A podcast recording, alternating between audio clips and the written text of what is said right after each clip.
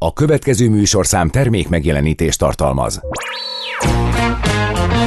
Tovább keressük a diagnózist a gazdasági depresszióra, a tőzsde hirtelen hangulatváltozásaira, és rajta tartjuk újjunkat a piac pulzusán.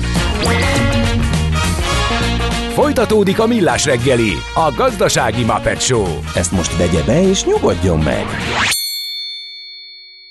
A Millás reggeli főtámogatója a Schiller Flotta Kft. Schiller Flotta is rendtakár. A mobilitási megoldások szakértője a Schiller Autó tagja. Autók szeretettel. A műsor támogatója a GFK Hungária, a cégek technológia alapú adatszolgáltató partnere.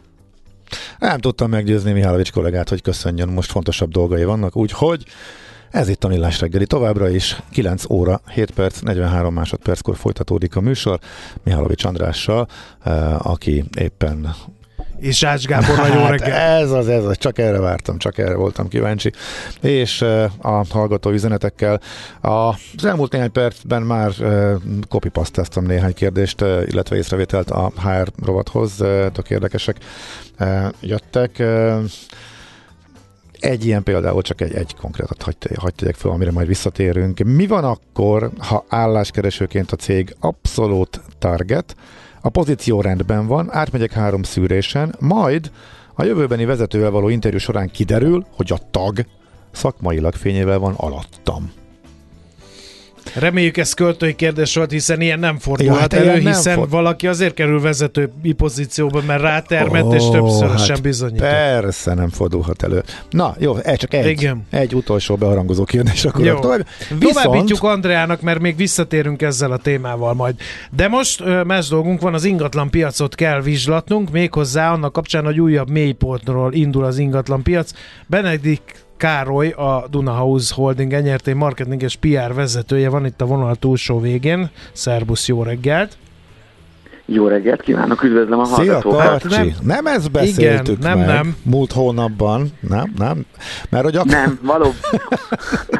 valóban induljunk nem. innen. Igen. Nem ezt vártuk, nem teljesen ezt vártuk a, a január hónaptól. Azt gondoltuk, hogy a november-decemberi mélypont, amikor ott stagnált 6-8 ezer tranzakció környékén a, az ingatlan piac, januárban mindenféleképpen el fog indulni egy picit fölfele. Ez érdeklődésben meg, megtörtént. Nem látjuk még pontosan a keresleti számokat, de azért a, a regisztrált vevők nálunk a hálózatban szép számmal jöttek, és a, a weboldalon is nézegették a hirdetéseket. Azonban tranzakcióvá nem, nem formálódott még egyenlőre januárban olyan nagy számban a, az érdeklődés, és így január az előző évhez képest 46%-os elmaradásba, de még december kép, decemberhez képest is 10% elmaradásba 6000 alatti tranzakciós számmal indult, 5800 valahány darab ingatlan tranzakciót becsülünk mi, ami, ami valóban mélypont, és a 10 év elmúlt 2013-ban volt utoljára ilyen kevés. Ez nagyon-nagyon-nagyon Ö, gyenge, igen, igen, ez, ez egyértelmű, hogy akkor most idéznék a részemre készített Viber matricáról, de miért? De miért? De miért? Hát igen, ez a, ez, a, ez a nagy kérdés. Azért azt látjuk, hogy még mindig keresi az ingatlan piac azt az egyensúlyi pontot, azt az új egyensúlyi pontot, ahol a, az eladók és a vevők, a jóval kevesebb számban lévő vevők találkoznak. Ezt tudtuk, és mondtuk is sokszor, hogy ez egy lassabb folyamat, ugye nem az áremelkedés dinamikája, és amikor mindenki tud azonnal árat emelni. Most a másik verzió van, hogy csökkenteni kell kicsit az eladóknak az árakon, és vagy nem is kicsit esetleg néhány esetben, és ez sokkal nehezebben teszik meg, a vevők pedig sokkal nehezebben hajlandók egy ilyen gazdasági környezetben, egy picit bizonytalan gazdasági jövőben ekkora döntésbe belevágni, és ennek a kettőnek a metszete még úgy látszik, hogy nem találkozott minden esetben. Ebben várunk előrelépést azért a, a következő hónapokban, de lehet, hogy inkább csak a második negyedévben, mert amíg a, a gazdasági helyzet nem azt mondom, hogy kilátástalan, de bizonytalan, vagy nagyon nehezen megítélhető, addig ez a lakásvásárlókra erőteljesen ki fog hatni az első meglátásunk szerint. Akkor ezek szerint, amiről még tavaly sokat beszéltünk, és hogy általában tehát a szakmában nagyjából konszenzus is volt róla, hogy átcsökkenésre nem kell számítani. Önmagában elég komoly reálértékcsökkenés az, hogy ha stagnálnak az árak, vagy csak minimális mértékben emelkednek ekkora infláció mellett, akkor ezt is elengedhetjük. Tehát csak akkor jött vissza a tranzakciószám, akkor növekedhet az üzletkötések száma, hogyha engednek az árból az eladók. Tehát ez már inkább arra utal, hogy átcsökkenés valószínű nominálisan is az ingatlan piacon? Igen, már az utolsó negyedéves és a, az első hónap adatai alapján azért reál értéken szinte mindenhol ö, csökkenés tapasztalható, nominál értéken még azért ö, van, ahol tartják magukat ingatlan típusok, ö, lokációk, de hogy ö, mindenképpen az eladóknak újra kell gondolni az árazás kérdését, mert azt látjuk, hogy egyelőre a vevők nem tudnak, nem hajlandók. Ugye nagyon nehéz a hitelpiac, nagyon nehéz a finanszírozás, sokan kiszorultak a, a finanszírozásnak a, a lehetőségeiből, vagy sokkal kevesebből tudnak csak lakást vásárolni. Ez, ennek meg fog mutatkozni valószínűleg az ingatlanárakba, de azért még mindig tartjuk azt, hogy itt nem drasztikus csökkenésről és bezuhanásról lesz szó, hanem korrigálásról, finomodásról, és még mindig vannak olyan ingatlan típusok, meg olyan szegmensek, akár az új építésű, akár az albérletpiac, ahol nem látunk uh, csökkenésre mutató jeleket, mert ott még továbbra is különböző okok miatt, infláció, egyéb más emelkednek az árak. Múlt órában is megkérdeztem, most újra fölteszem, annyi változás történt a konkurenciának tekinthető állampapírokat illetően, hogy azt eddig is lehetett tudni, hogy a, ha nem jönnek ki új sorovatok, akkor is szépen átárazódtak volna a kötvények, és ez a 16% az infláció követőknél meg lett volna a korábbi sorovatoknál. Annyi változás volt, hogy a sajtó is rettenetesen rákapott, mi már beszélgetünk róla elég eh, rég, de új sorozatot is piacra dobott az állam, ezt jó nagy marketing kampányjal e, támogatja, és sokkal jobban beivódott az emberek e, tudatába, hogy hát itt egy 16%-os, meg jövőre még ennél is magasabb kamatozású állampapír. Ennek az elszívó hatását érzitek jobban, mint amiről a múlt hónapban beszéltünk? Igen, egy picit érezhető. Itt még most a, a, az eladók és a vevőknek az összetételét ugye mindig a barométerben, ami jövő héten fog kijönni, mindig ott vizsgáljuk, de Aha. már egy kis betekintést azért tudok nyújtani, hogy csökkent Jó, a befektetőknek az aránya. Egyértelműen ugye decemberben, novemberben amúgy is a, tényleg a befektetők az évvégi ingatlanpiacon mindig erősebbek. Még most is vezető szerepben vannak a januári adatok alapján, de csökkent a részarányok, és azért az első lakásvásárlók, otthonteremtők picit aktívabbak voltak januárban. Ez részben köszönhető, gondolom, az egyéb más befektetési lehetőségek elszívó hatásának, tehát ez biztos, hogy ér, ér, érződni fog a piacon. Az, hogy ez milyen jelentőségű lesz, hogy mekkora befolyásoló tényezővel, azt még mindig várjuk. Látjuk azt a befektetői gondolkodásban, hogy, hogy van, aki egyértelműen elgondolkozott ezen, és esetleg kiszállt néhány ingatlan befektetéséből, és átmenetileg, és ezért ezt hangsúlyozom, hogy a, az ő elmondások alapján átmenetileg beteszi másba a pénzét, és fog majd még visszajönni az ingatlan piacra. Van, akit, van, aki nem foglalkozik vele, és inkább hagyja az ingatlan befektetéseit, esetleg abban, abban a portfólióban tesz változást, hogy kisebb lakás, nagyobb lakás, más lokáció, mind a két típus megtalálható, de, de még azért a januári piacon is erős volt a befektetői szerep. A lokációváltás egy érdekes kérdés, igen, hogy tudsz ilyeneket példát mondani, mi az, ami inkább felértékelődik, vagy ebben a most nagyon negatív piaci helyzetben is érték föntarthatja az értékét, illetve oda vonzhatja e, a vásárlókat, e, akár mondom, a... lokáció, vagy akár lakás nagyság alapján meg tudjuk ezt különböztetni? Érezhető, és azért ez is szintén tapasztalata az elmúlt időszaknak a, a válság, válságos időszakaiból, hogy a belváros és a nagyvárosok belvárosai, de kifejezetten Budapest belvárosa ilyenkor sokkal egy értékállóbb és megbízhatóbb befektetésnek bizonyul, és például az elmúlt években vásárolt balatoni nyaralók, balatoni újépítési ingatlanok, elsősorban lehet, hogy ezek lesznek áldozatai mondjuk egy befektetőnek, aki gondolkozott, hogy vett a, a Balatonon és több ingatlant, és most szeretné áttenni a pénzét valami másba, akkor valószínűleg nem a belvárosi jól kiadható és jól még mindig jobb hozamot hozó ö, típustól fog megválni, hanem esetleg egy, egy picit bizonytalanabbból. Nem azt mondom, hogy a nyaralópiacoknak a ö, végét jelenti most ez az időszak, de biztos, hogy a belvárosi Pedig mondhatnád, ingatlanok... mert én még nem vettem. Igen, tehát hogy ki mit szeretne hallani, de, de ebben az esetben a, a belvárosi ingatlanok mindig jobban felértékelődnek, illetve a másik a luxus kategória, prémium kategória, prime kategória, ami, ami ugye a 200-300-400 millió forint fölötti ingatlanokat jelenti, ők jellemzően sokkal nehezebben változtatnak árat, tehát hogy mindig értékálló befektetésnek bizonyul. Ez viszont egy réteg szegmens azért a befektetések körében is. Uh-huh. Panel ügyben várható a változás, nagyon jól mentek, és abszolút komoly árnövekedés volt az utolsó időszakban, talán komolyabb is, mint a téglaépítési lakásoknál az áremelkedési időszak végén, a, tavalyi év közepével bezárólag. Ez változhat?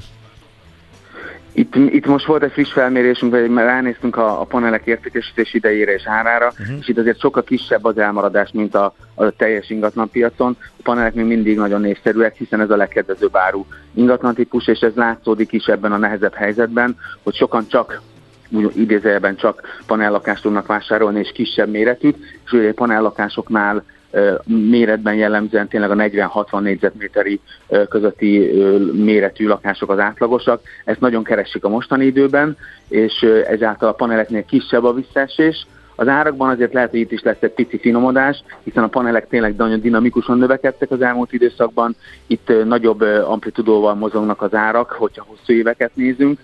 Meglátjuk, hogy a népszerűség és versus gazdasági helyzet hogyan befolyásolja majd az mhm. árakat a panelek esetében. Akkor egy utolsó kérdés, egy kicsit akkor tekintsünk előre. Hogyha nézem a tavalyi tranzakció eh, számokat éven belül, akkor emlékezetes a tavaszi nagy felfutás, előrehozott vásárlások, illetve kifutó kedvezmények miatti még gyorsan ugorjunk neki.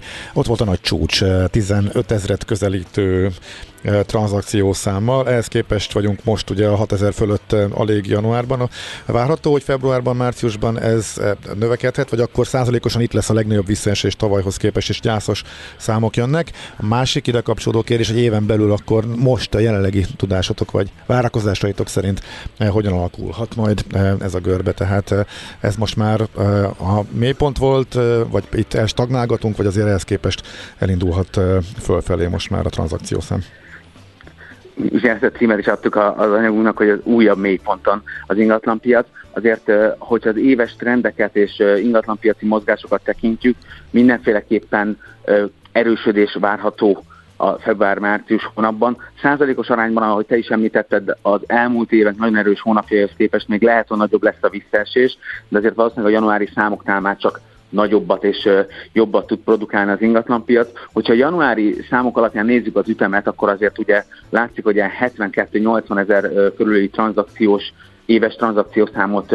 tudnánk becsülni. Ennél azért mi optimistábbak voltunk már tavaly évvégén is, és a 90-110 ezer környéki vagy sávban elhelyezkedő ingatlan tranzakciószám becslést adtuk meg hát, éves bo- Bocsánat, hogyha ez a 72 lenne az éves, akkor az annyira durva negatív rekord lenne, hogy nem is emlékszünk olyanra, hogy mikor lett volna az elmúlt igen, 15 évben. Igen, hisz, hiszen a 2000, tehát a 2008-as válság után 2009 és 2013 között is a 90 ezer környéke volt a mélypont, 87 ezer volt a legkevesebb, de hogy mindig 90 ezer környékére azért a, az életvitelszerű vásárlások és a, az ingatlanpiac adódó helyzetéből muszáj vállás, öröklés, amit sokszor elmondtunk, uh-huh. ennyit azért tud a magyar ingatlanpiac, tehát ebben, ebben mi most is hiszünk, és hogyha így nézzük, akkor, akkor mindenféleképpen egy picit erősebb hónapok uh, fognak következni. Nagy kérdés majd a gazdasági helyzet tekintetében, hogy a második fél éves optimista előrejelzések uh, vajon mennyire fognak beválni, és ez hogy fog hatni az ingatlanpiacra. Erre még azért nem merek Aha, most uh, különböző jóslásokat tenni. Oké, okay, nagyon szépen Nagyon köszönjük. szépen köszönjük, egy hónap múlva megint hívunk, hogy nem ezt beszéltük meg, jó? jó, le, hát ne legyen így, de, ne, így igen. de legyen úgy, legyen úgy, hogy jobb lett, mint amire számítottunk. Úgyhogy. legyen így, így van. Okay, köszönjük. köszönjük szépen. szépen. Benedikt Károlyjal, a Duna House Holding NRT marketing és PR vezetőjével beszélgettünk egy zene után. E, történelmi pillanatokat fogunk átélni közösen itt a Rádió Café 98.0-án a Millás reggeliben. Figyelem! Rendkívüli pénzügyi hírek következnek első kézből a Rádiókafén az Equilor befektetési ZRT-től. Equilor, 1990 óta a befektetések szakértője. No, hát a rendkívüli tőzsdei hírek helyett a rendkívüli hírek következnek. Búró Szilárd pénzügyi innovációs vezetővel. Kit érdekel az OTP? Kit érdekel a forint euró árfolyam? Mikor mennybe ment egy ember az Egyesült Államokban? Jó reggelt! Jó reggelt! Üdvözlöm a hallgatókat! Igen, ma korán kezdődött a reggelem, mert kelni kellett mérkőzést nézni, ugyanis megdőlt a legtöbb pontot dobó rekord az NBA-be. LeBron James lett ma reggel, aki a valaha volt legtöbb pontot dobta alapszakasz mérkőzésre. Eddig ki volt? Eddig Karim Abdul-Jabbar volt a szintén Lakers Aha. híresség, úgyhogy óriási És mi történt, volt a, mi történt akkor, milyen volt az a kosár, amit dobott, amivel elérte? Megszakadt az, az, a játék. Hogy zajlott az egész? Igen, mekkora volt az ováció? Hogy ment? Hát először is kezdjük ott, hogy nem lehetett jegyet kapni a meccsre. Mert olyan horror pénzeket Igen. kértek, mert tudták, hogy nagy, valószínűleg ezen a meccsen fog ez a történelmi pillanat előállni. Igen, ugye esélyes volt a, a mostani meg a következő, ugyanis még 36 pont kellett, ami oh. azért nem kevés. Nem. E, és, és mind a két meccsre írtózatos áron mentek a jegyek. Én olvastam olyat, hogy 32 millió forintért lehetett az első sorokba jegyet kapni valamelyikre ebből a két meccsből. Én megálltam e, volna a helyébe 30-nál, akkor még drágább lett volna a következő Igen. meccs. De elpattogtattam volna a labdát utána.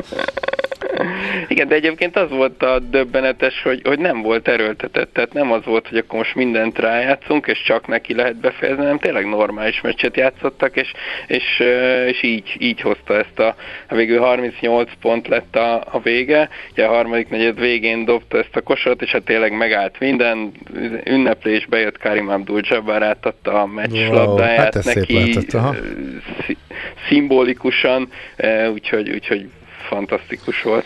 Figyelj, két dolog jut, és megint csak ilyen személyes élmények, amikor elkezdett nyiladozni az elmém, és először került bele a homlok terébe az NBA, és akkor már volt Jordan, volt Pippen, eh, volt még játszott Larry Bird, játszott Magic Johnson, játszott eh, eh, Kevin Durant, játszott Charles Barkley, és mind egy, egy dolog az mindig ilyen szent és értetetlen volt, hogy Karim Abdul-Jabbar az Isten. Annyi pontot, mint ő, soha senki senki nem fog dobni. A Skyhook az egy ilyen csodafegyver. É. És ezen én most Igen, meglepődtem, mert, mert a LeBron meg nem egy, nem egy ilyen dobógép, tehát ő nem egy ilyen nagyon pontgyáros uh, csávó, csak nagyon sok meccset játszott. Most anélkül, hogy kisebbítenénk az érdemeit persze.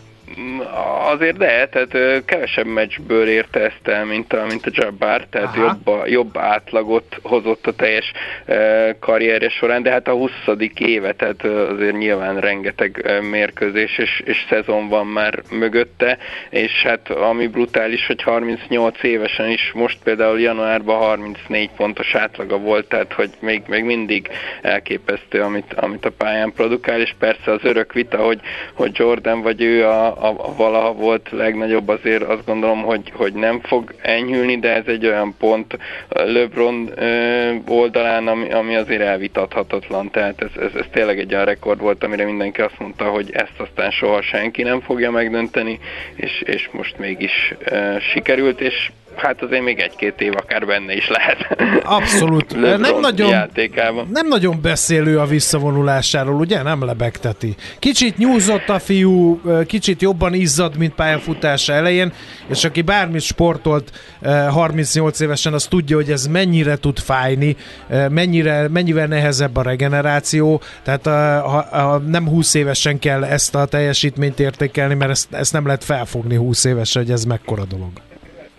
Abszolút, és azt gondolom, hogy, hogy rendkívül tudatos az egész ember, és, és, és mindig is az volt, tehát már fiatalon is nagyon jól tudta kezelni a, a saját testét, és ez most is látszik minden egyes mozdulatán, és pont ezen a mai meccsen is érdekesség volt, hogy a NBA legfiatalabb átlag életkorú csapata ellen játszottak, 22 valahány év ellen játszott a 38 évvel LeBron, és úgy ment be közéjük a maga testi erejével, úgy pattantak le róla, hogy öröm volt nézni. Uh-huh.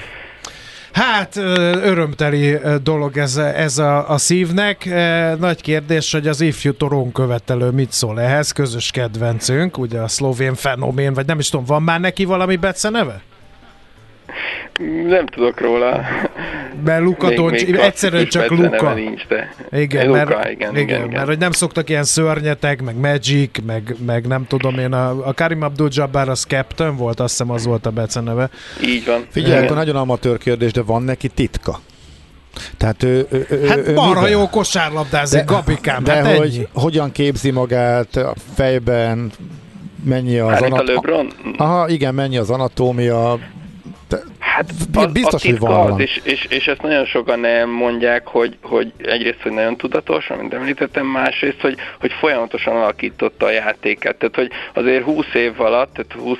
éve a- az NBA-be, azért nagyon sokat változott a játék, és, és mindig tudta úgy Aha, változtatni, módosítani a, a saját játékát, hogy azzal hatékony tudott maradni, és azt gondolom ez egy nagyon erős képesség, és hát nyilván ebben rengeteg munkaóra van, tehát azért számos videó látható, hogy ny- nyaranta ő, ő miket dolgozik annak ellenére, hogy holt szezon van, uh-huh. tehát nyilván ebbe, ebbe a beletett munka. A tehetség az elvitathatatlan valószínűleg, hiszen már 18 évesen ö, ki lett kiá- kiáltva, hogy ő a következő nagy tehetség, de, de azért a beletett munka nélkül ez nem lehetett volna.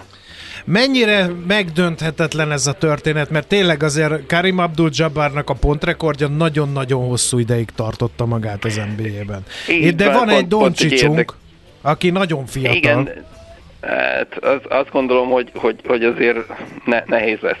Ugye azt, azt pont említették, hogy LeBron nem élt még akkor, mikor Karim Abdul beállított ezt a rekordot, tehát közel 40 éve áll fönn ez a, ez a jelen, vagy hát mai nap megdőlt rekord, és hát én bemerném vállalni, hogy legalább ennyi ideig élni fog. Ez is rettentő nehéz lesz megdönteni, már csak azért is, ugye LeBron James 18 évesen került be nagyon korán a, a, az NBA-be, tehát ez azért manapság ritka, hogy, hogy valaki már ilyen korán ö, ekkora tehetségként be tud kerülni. Doncsics ugye elindult elég korán, de, de ráadásul most már azért ez a úgynevezett menedzselés a játékosoknak is sokkal erőteljesebb, hogy kicsit pihentetjük meccseket, szezonban már nagyon kevesen játszanak végig minden meccset, azért amikor LeBron kezdte, ez még nem volt ennyire jellemző, de én azt gondolom, hogy, hogy ismét, ismét kimondhatjuk, hogy, hogy ezt, ezt, ezt nem lehet megdönteni, tehát Aha. vég, végül aztán mégiscsak történhetnek csodák. Ezt akartam hallani, Szilárd, meg azt, hogy uh, hogyan kezdett ma a Bux.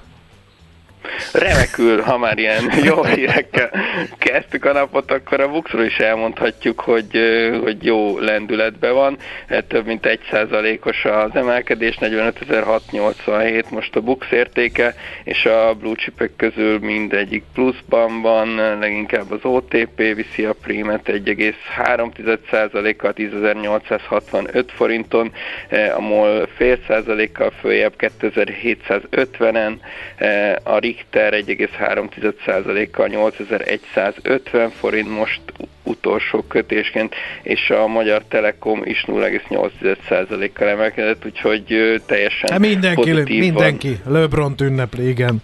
Van. Így van, és akkor még a forintról forint, nem is hát beszéltünk, bizony. ami újra 3,90 alatt, úgyhogy ott is van oka az örömre, úgyhogy már csak ezért is kellett, hogy jöjjek, hogy jó híreket hozzak nektek. Igen. E, még egyet akartam kérdezni, láttad-e a Dinasztia felemelkedése című filmet, vagy a, a, az utolsó táncot, mert most nagy reneszánsza van ezeknek a kosaras filmeknek. Természetesen az, ezek nekem alap, alapművek, úgyhogy Ugye? muszáj, igen. Még, De- még de egyedül ez- a Igen? Giannis filmet nem, nem sikerült megnéznem. Aha. De azért ezeket a kosaras filmeket, amiket én elmondtam, ezeket azért lehet ajánlani eh, laikusoknak, hogy lássák, hogy milyen kőkemény munka, micsoda emberi eh, tragédiák, nehézségek állnak egy-egy ilyen eh, nagy ikonnak a felemelkedésében, mint akár Karim Abdul-Jabbar, akár eh, Magic Johnson, akár eh, Michael Jordan. Szóval ez ilyen laikusoknak is azért fogyasztható film, ugye? Te is így látod.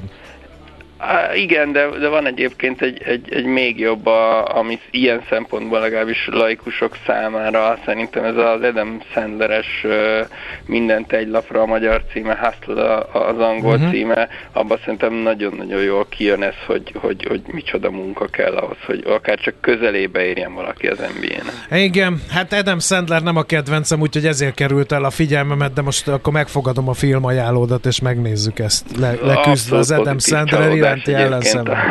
Akkor jól van. A hallgató írt még egy számot. Na. Másfél millió dollár. Ennyit költ évente erőnlétre. LeBron. Igen. Az nem semmi. Hát igen. Van miből. Jobb elnyúl nyilván, persze, persze. Okay. Na jó, hát rendhagyó tőzsdenyítás volt, de ha történelmi pillanatokat érünk, akár a tőzsdén, akár a palánk alatt, akkor Buró Szilárdra számíthatunk. Köszönjük szépen, hogy itt voltál. Köszönöm a lehetőséget. Jó Sziasztok. ünneplés, jó kereskedés. Szia! Tehát Búró Szilárd pénzügyi innovációs vezetővel nyitottunk ma tőzsdét. Zene következik, ha minden igaz? Ja, de várjunk még egy. Rendkívüli pénzügyi híreket hallottatok első kézből a Rádiókafén az Equilor befektetési ZRT-től. Equilor, 1990 óta a befektetések szakértője. Azt azért senki sem kérdezi meg a doktortól, hogy doktor úr, a maga szíve sose fáj. Millás reggeli. No kérem, akkor egy nagyon fontos témát kezdünk el boncolgatni. Ugye nagy publicitás kapott, hogy elég szerencsétlenül járt egy túrázó a bőrzsönyben, miután nem megfelelő felszereléssel és felkészültséggel vágott neki a túrának, már pedig a magyar középhegységek sem viccelnek, ezt tapasztalatból mondom, de ezt nekem kevesebben hiszik el, mint Irimie Félixnek, a Bőrzsöny Speciális Mentő Egyesület alelnökének. Jó reggelt kívánunk, szerbusz! Itt, vagy ugye? Ha, hallod, Halló. amiket nem szakadt meg Igen, a... Jó, nagyszerű. Szuper, szuper. jó reggel, szervusz. Oké. Okay. Uh, mennyi dolgotok van általában egy évben uh, a bőrzsönyben, és, uh, és vannak-e szezonok, most idézőjelbe téve a szezon szót? Hogyha ezt a kérdést feltetett volna még novemberben, vagy akár még december elején, azt mondtam volna, hogy inkább gyakorlatozunk, és nem sok mentésben veszünk részt, de most meglepően sok beavatkozásra volt szükség a, a, a bőrzsénben.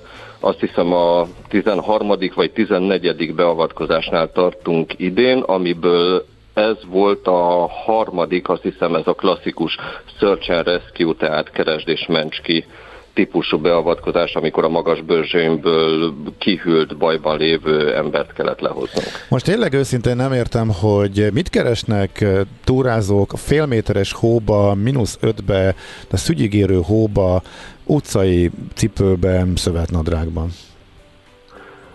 Nem igazán gondolják át a körülményeket, és pedig azért csalóka, mert ugye a bőrzsöny ugyan 1000 méteres, de jelenleg a hóhatár olyan 600 méteren, 700 méteren van nagyságrendileg, bár ez változik az utóbbi napokban, egy-két hétben. Uh, lent királyrétem, vagy nagybőrzsönben, vagy valahol máshol ilyen kellemesnek tűnik az idő, elindulnak fölfelé, ugye, hogy menekik felmelegednek, nem tűnik fel nekik, hogy, hogy egyre zordabb a táj, felérnek mondjuk nagy hideg helyre, még mindig nagyon bátrak, és akkor még itt tovább indulnak mondjuk csóványos irányába, vagy más irányba és közben jön az a nagyon sajnálatos esemény, hogy a hiányos ruházatuk az megteszi a magáét, és elkezdenek borzasztóan fázni. Ráadásul, hogyha nem gondoskodnak közben a hidratálásról, és ez is teljesen jellemző, hogy az emberek nem tudják, hogy télen a hegyekben, hóban ugyanannyit, sőt, ugyanannyi, ugyanolyan fontos rengeteget inni, inni hiszen a, a, a testünk fűtése az az, hogy párolog a testünk, és a ruhánkban az melegít fel bennünket. De hogyha nem nincs megfelelő hidratáció, akkor nincs ez a pára, nem tudunk úgy felmelegedni. Jellemzően ezekbe a, a hibákba szoktak ki beleesni, és, és igen, amennyiben nagyon hiányos a ruházat, nem megfelelő, városi bakancsban indul valaki, ami vagy átfagy, vagy átázik, és úgy fagy át, egyik sem jobb, mint a másik és akkor jön a baj, hogy nem tudnak már Igen. tovább menni. Um, me, szerinted szakemberként um, mennyire felelősek az emberek? Láttál már nagyon sok dolgot, mondtad, hogy most is tizenvalahány mentésetek, beavatkozásatok volt. Mennyi ebből a baleset, amire nem lehet felkészülni, és ami bizony egy tapasztalt túrázót is elkaphat időnként, egy rossz lépés elég, és kimegy a bokája úgy, hogy lehet, hogy nem fog tudni lemenni, akármilyen profi felszerelésben van, és mennyire felelőtlenek maguk a túrázók, akik így elindulnak. Mi a ti benyomásotok? Nem annyira azt firtatnám, hogy, hogy mennyire felelősségteljesek vagy sem. Egyébként a bőrzsőnben a, az emberek többsége, aki ott túrázik, akikkel találkozunk fönt a magas bőrzsőnben, nagyon rutinos, jól felszerelt túrázókról beszélünk.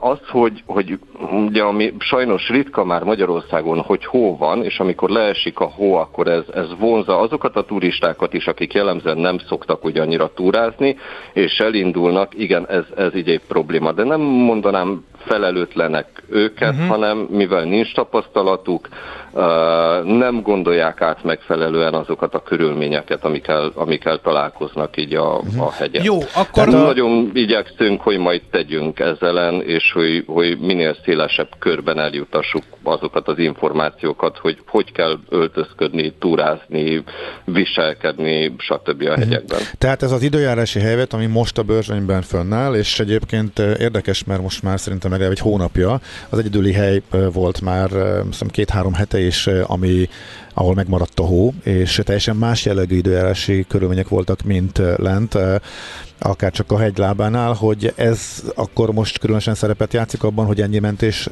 kellett végeznetek idén. Tehát az, hogy a 700 méter fölötti régióban megmaradt a hó, és kifejezetten nagy hó volt a csóványos környékén?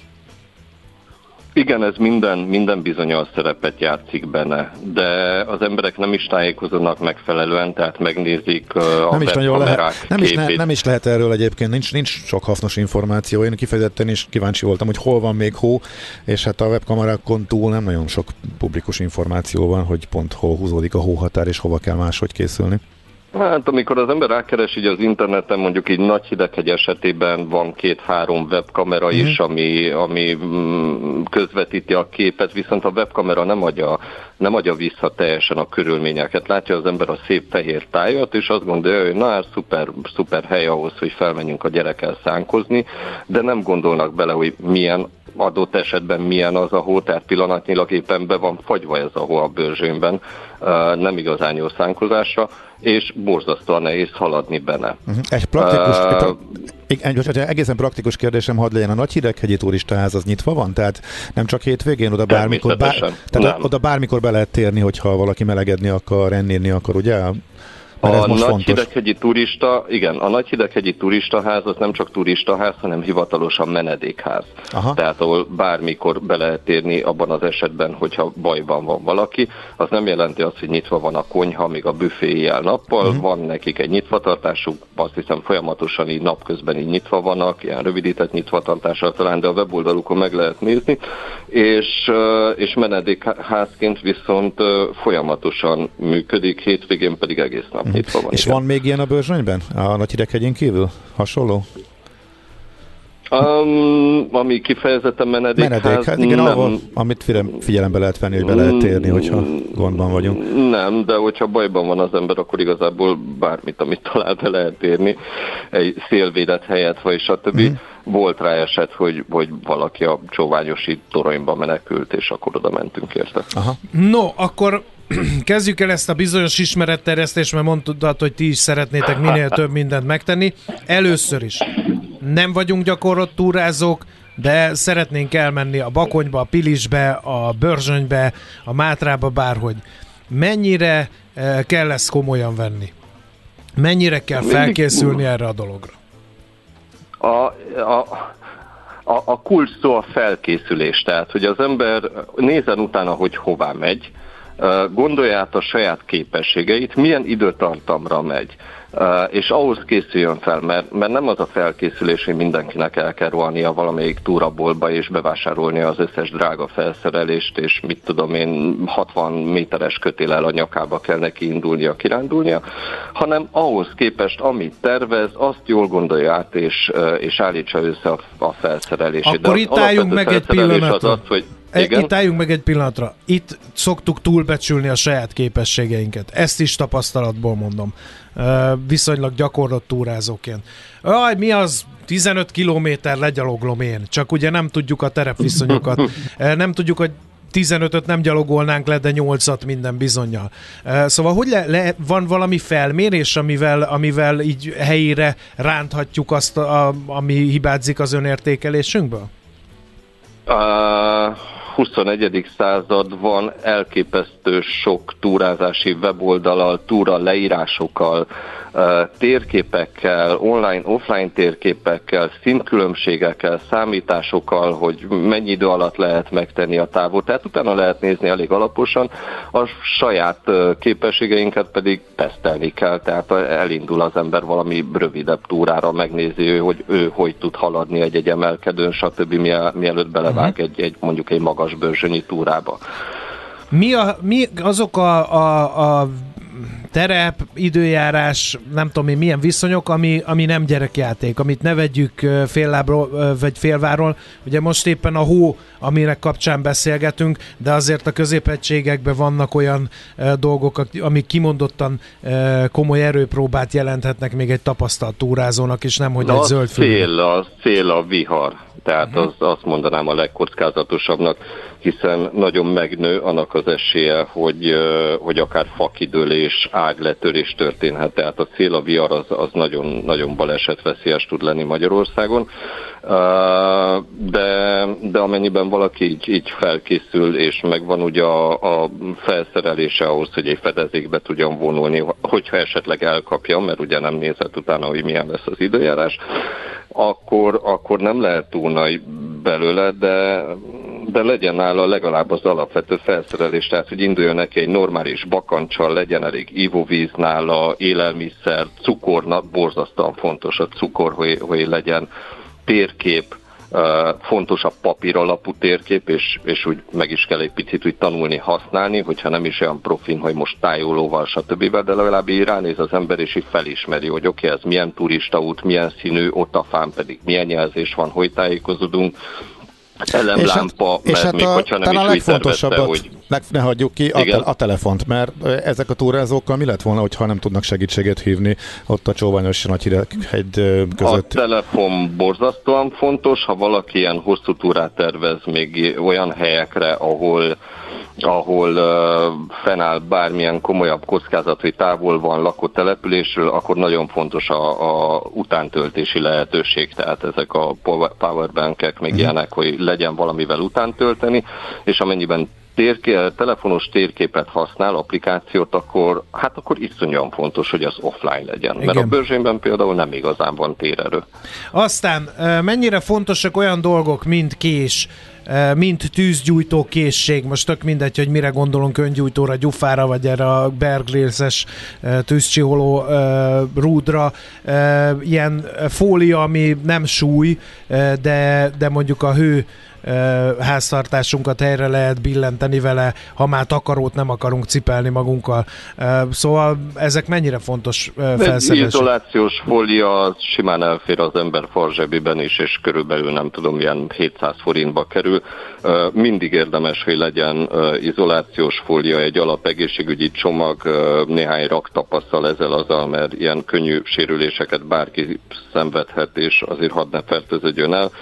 Az, hogy ilyen tűzgyújtó, gyújtási, meg egyéb ilyen módszerek, azt, azt már így, így a, a haladón, a haladó üzemmódnak nevezném, és, és még akkor sem mindig. Tehát én például, amikor így túrázom, így nagyon sokszor csak azért csinálok, ha nem is tüzet, de valami kis melegítő eszközzel főzöm meg a kávémat inkább így az élmény kedvéért, és nem, nem a termoszból töltöm, de nincs olyan nagy jelentősége. Mi a, kül- mi a, a különbség felszerelés tekintetében az évszakokat veszik alapul? Ugye télen azért vannak speciális darabjai, gondolom én a fel, a felszerelésnek, kell -e például ilyen hómacskát, csúszásgátlót vinni, vagy kell -e lábszárvédőt magunknál tartani, ebben tudsz-e tanácsot adni?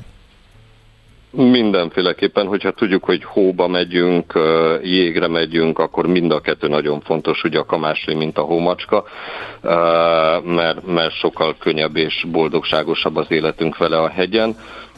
Valamint szintén a felkészülés, tehát nem érdemes, hogy téli turázásba belevágni, pláne hogyha hó van, hogy nem igazán tudunk jól tájékozódni, és nem készülünk fel rá, hogy egy kicsit úgy tanulunk térképet, GPS navigáció kezelés. Elmondom, hogy miért borzasztóan megváltozik a táj. Amikor itt behavazódik, pláne hogyha szélátfúvások vannak, vagy folyamatos havazás, az ember nem ismeri fel, még az ösvényeket sem. Ugye nem, ami nyáron egyértelmű, hogy látod a kitaposott ösvényt, mész egy kicsit előbb-utóbb úgyis ráakadsz valami ilyesmire.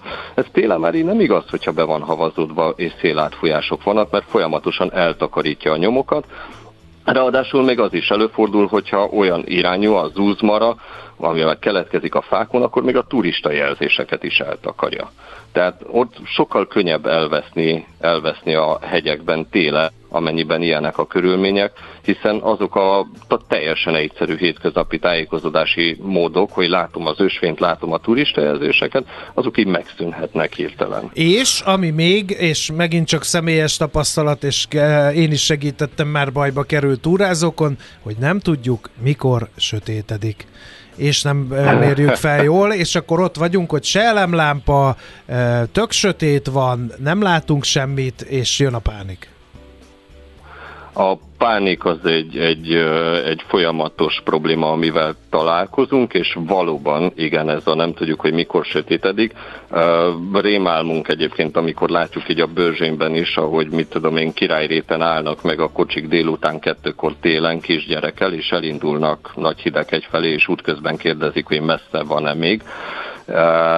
Igen, messze. Tehát nem szabad úgy neki indulni. Nagyon-nagyon kell számolni a sötétedéssel és a hegyekben az elemlámpa az egy olyan alapfelszerelés, ami akkor is legyen nálunk, hogyha amúgy nem terveztük, hogy éjszaka turázunk, ez nyára is igaz, mert bármi olyan előfordulhat velünk, hogy, hogy meghosszabbodik a túra, elfáradunk, lelassulunk, eltévedünk, stb. elemlámpa az, az, az nagyon-nagyon fontos. Mik, mi történik, ha bajba kerülünk, és most nem csak a bőrzsönyben, hanem mindenhol vannak hegyi mentők? Hol lehet megtalálni azokat a telefonszámokat, amit hívhatunk, hogyha ha bajba kerülünk, és mit csináljunk akkor, ha baj van, de nincs térerő? Ha nincs térerő, akkor a szerencsés esetben, hogyha, hogyha tudunk járni, akkor egy kicsit úgy kapaszkodni kell valamelyik domboldalon bárhová, mert előbb-utóbb lesz. Tehát a bőzsöny is olyan, hogy jellemzően nincs térerő, de hogyha az ember elkezd valamelyik emelkedőni fölfelé menni, valamelyik szolgáltatónak, akár szlovák szolgáltatónak lesz térereje, és a 112 hívása az a szolgáltatás, szolgáltató független, bármilyen körülmények között kezdeményezhető minimális térerő esetében, már többször új kaptunk riasztást, hogy, hogy a szlovák 112 tudták feladni, fel, felhívni a túrázók, a szlovák 112 pedig összekötötte a magyar rendőrséggel, és így jutott el a, a, riasztás hozzánk. Érdemes a 112-ön kívül mindig, amikor itt túrázunk, hogy, hogy mentsü, mentse el mindenki azoknak az ilyen mentőszervezeteknek, önkéntes mentőszervezeteknek az ügyeleti számát, akik a környéken dolgoznak, hogyha az interneten rákeresnek, akkor mindig meg lehet találni az adott területre, hogy milyen önkéntes mentőszervezetek vannak, mert az felgyorsítja a folyamatokat, hogyha a 112 hívása után, nem helyett, felhívják még a, a, a hegyi mentőket is pluszban, mert néha kicsit kacskaringos, mire a 112-ön keresztül eljut az információ a önkéntes csoportokhoz. Néha borzasztóan gyors, néha pedig beletelik azért egy kis pár percbe, de az a pár perc is számít, hogy Hát hogy aki nagyon-nagyon fázik, annak indulni. nagyon, igen, aki nagyon fázik, annak a pár perc egy örökké valóság. Mit érdemes Ez ilyenkor mondani, mert ugye van olyan, aki eltéved és fázik, van, aki csak simán eltéved és ráesteredik. Ilyenkor hogy tud rajtatok segíteni, hogy meg is találjátok? Gyakorlatilag már minden telefonnal meg lehet állapítani egy GPS pozíciót, egy koordinátát, ilyen-olyan applikációval a telefonban, még akkor is, hogyha elfelejtett offline térképet letölteni. Erre volt is példa két héttel ezelőtt, hogy először azért telefonált valaki éjszaka, hogy van ugyan offline térkép a telefonján, az már mint applikáció, de nem töltött le offline térképet, elmondtuk neki, hogy tudja megnézni a koordinátákat, és azokat itt bediktálta. Viszont a, a 112 hívásán keresztül akár még valamennyire be is tudják határozni a hatóságok a pozícióját szerencsés esetben. Mindig érdemes elmondani, hogy honnan indult, hová, és mit sejt, hogy körülbelül merre tévedhetett el, mi volt az utolsó olyan pont, amit látott, mit lát maga körül, és ezen kívül úgyis az ügyeletesek kikérdezik a lényegi információkról, hogy tudjuk, hogy mennyire kritikus a helyzet, és, és mennyi embert kell küldeni, és hogy kell eljárni. Jó, hát nagyon szépen köszönjük, reméljük, hogy minél többen hallották ezt a beszélgetést, ha nem azért még a honlapunkra feltesszük, nagyon tanulságos volt, és akkor hát mit szoktak kívánni ilyenkor a mentőknek, hogy kevés akciót, vagy, vagy szerencsés hazatérést, vagy mit szoktak ilyenkor nektek, hogy örüljetek egy kicsit, ha már voltál ilyen kedves szóba állni velünk? Um, nyugodalmas szolgálatot. Na vagy ez ilyesmit. jó. Nyugodt Jó szolgálatot hangzik. kívánunk akkor nektek. Köszönjük szépen a segítséget. Köszönöm én is. Szép napot, minden jót! Irimie Félixel a Börzsöny Speciális Mentőegyesület alelnökével vettük végig, hogy hogyan érdemes nekivágni eh, egy téli túrának. Akkor most azon gondolkodom, hogy belefér még, eh, még Nem egy zene, fér de bele. nem fér bele még egy zene. Hát itt van Úgyhogy Marian. Marian itt van, igen. Szerbusz, Szia, Marian. jó reggelt! Pont jókor. Jó Igen. reggelt, sziasztok, hiányoztam? Nagyon, meg is hökkentünk, hogy tegnap kerestünk, és nem voltál ö, éppen. Jól vagy? Meggyógyultál? Igen. Oké. Okay. Jó, ezt nem firtatnám, az a lényeg, hogy túl vagy rajta. Mi lesz ma a pont jókorban? Ki jön? 10 órától Barkó, Barkó Judit, kommunikációs mentor lesz a vendégem. Ő az, aki tulajdonképp a lámpaláz ellen vette fel a harcot, Ó. és egy mindenféle tanulmányok plusz a saját gondolatainak, a, meg hát tulajdonképp a saját tanulmányai után kialakított egy módszertant. Egyébként ennek az a neve, hogy anti-izgulin, és, és, és ez, Ez jó, igen. és ezzel lehetővé teszi azt, hogy a különböző lámpaláz kezelhető, legyőzhető legyen. Ő azt mondja, hogy egyébként az a normális, hogyha van, tehát, hogy mindenképpen kell, hogy legyen, de nyilván Egy az, nem, kicsi, az de- nem normális, hogyha a lámpaláz az gátol abban, Aha. Hogy át tud adni a tudásodat, hogy meg tud, meg tud mutatni magad. Na, ő ezzel foglalkozik, és erről fog mesélni. Aztán utána pedig mesepedagógia, Bajzát Máriával, amit én nagyon-nagyon szeretek, mert szerintem egy csodálatos dolog, hogy hogyan tud a mese akár egész De életünkben mi is ezt segíteni. csináljuk, csak felnőtt képzésben. Ugye, ahogy mondod. Tehát Így tulajdonképpen- a felnőtteket mesepedagógiával, hogy az Elcs elmeséli, hova járt, meg ilyenek, és akkor mindenki okul belőle. Mondjuk én nem, de De látod? Tehát, Ugye? hogy ez, ez folyamatosan ott van. igen. Úgyhogy ezek lesznek ma. Örülünk, na megint klassz témák lesznek, úgyhogy lassan fogok hazafelé vezetni, Köszi. megígérem. De tényleg, ez az izgulásmentes dolog, ez, ez engem speciál nagyon-nagyon érdekel. Nagyon Tényleg. parázik. Még mindig. Igen. Tényleg? Igen.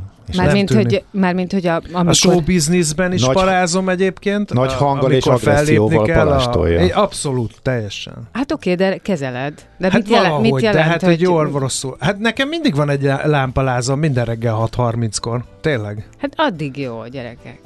Ez, Tényleg? igen, én hallottam ilyesmit, hogy ez azért jó, mert hogy akkor az azt jelenti, hogy még érdekel. Nem vagy belefásulva. Meg Ilyenkor szoktam stb. ellőni azt, hogy amikor Dave Gehennel csináltam interjút, yeah, Na, akkor ő egyszer azt mondta, nem egyszer, egyszer csináltam vele interjút, és azt mondta, hogy teljesen mindegy, hogy